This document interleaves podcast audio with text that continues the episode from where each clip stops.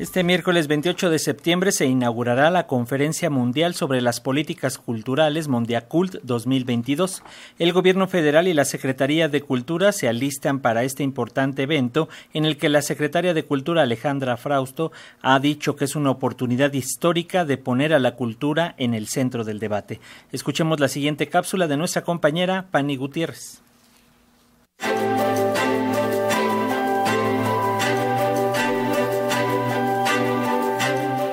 Mondiacul 2022. La cultura como bien global común. Radio Educación.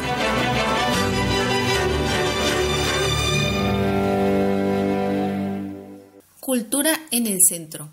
El papel de la cultura como bien global común, las ventajas y desventajas, el uso de herramientas digitales en el ámbito cultural, la importancia de la preservación del patrimonio material e inmaterial, las desigualdades persistentes en dicho sector, el valor de las tradiciones y lenguas indígenas, entre otros aspectos, serán abordados en el Encuentro de las Culturas del Mundo Mondiacult 2022.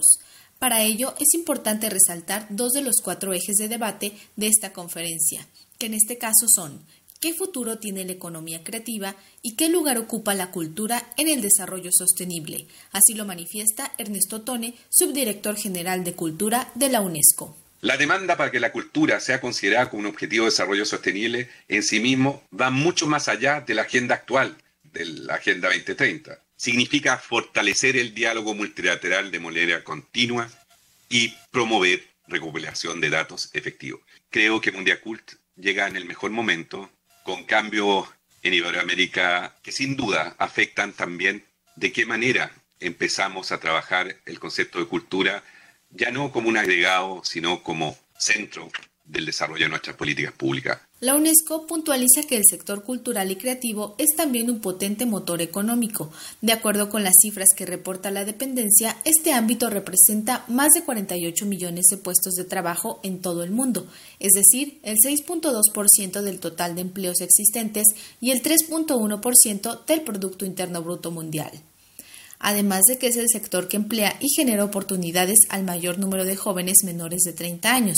Sin embargo, no se han consolidado políticas públicas que coloquen a la cultura en el centro, para lo cual se debe formalizar y reconocer la promoción de empleos en el sector cultural, como lo indica Magdalena Moreno Mujica, directora ejecutiva de la Federación Internacional de Consejos de las Artes y Agencias Culturales, IFACA, de la UNESCO. Escuchemos la traducción. Necesitamos tener una cultura que prospere, necesitamos que sus trabajadores tengan las condiciones económicas y sociales apropiadas y esto tiene que ver con la libertad, porque si se les niega las oportunidades a las personas de entrar en estos espacios de trabajo, entonces se les afecta su libertad. Hay que entender que sí es una fuerza laboral y que también necesita tener seguridad social y que sí se necesita también un nivel de formalidad con la flexibilidad al mismo tiempo de entender las idiosincrasias del sector cultural. Pero eso es una parte muy importante que nos ha puesto en aprietos durante la pandemia, que no se nos considera como un sector formal y sobre todo para las personas que no tienen trabajos no típicos como lo define la Organización Internacional del Trabajo o que entran dentro de la categoría de economía informal. Más allá de exaltar a la cultura, el arte y la diversidad como mayor riqueza de la humanidad, debemos cuestionarnos sobre quiénes están defendiendo a la cultura. Solo así podremos fortalecerla y colocarla como un bien global común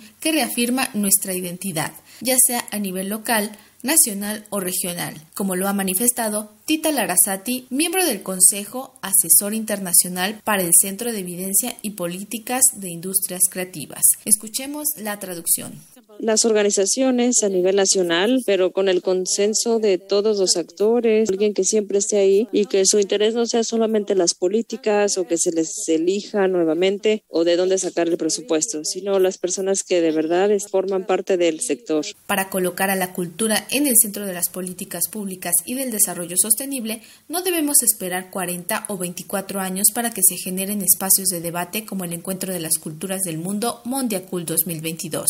Sin embargo, esta conferencia mundial representa una oportunidad única para visibilizar problemáticas, debatir, proponer soluciones y ejercer acciones. Para Pulso de Radio Educación, Pani Gutiérrez. Mondiacult 2022. La cultura como bien global común. Radio Educación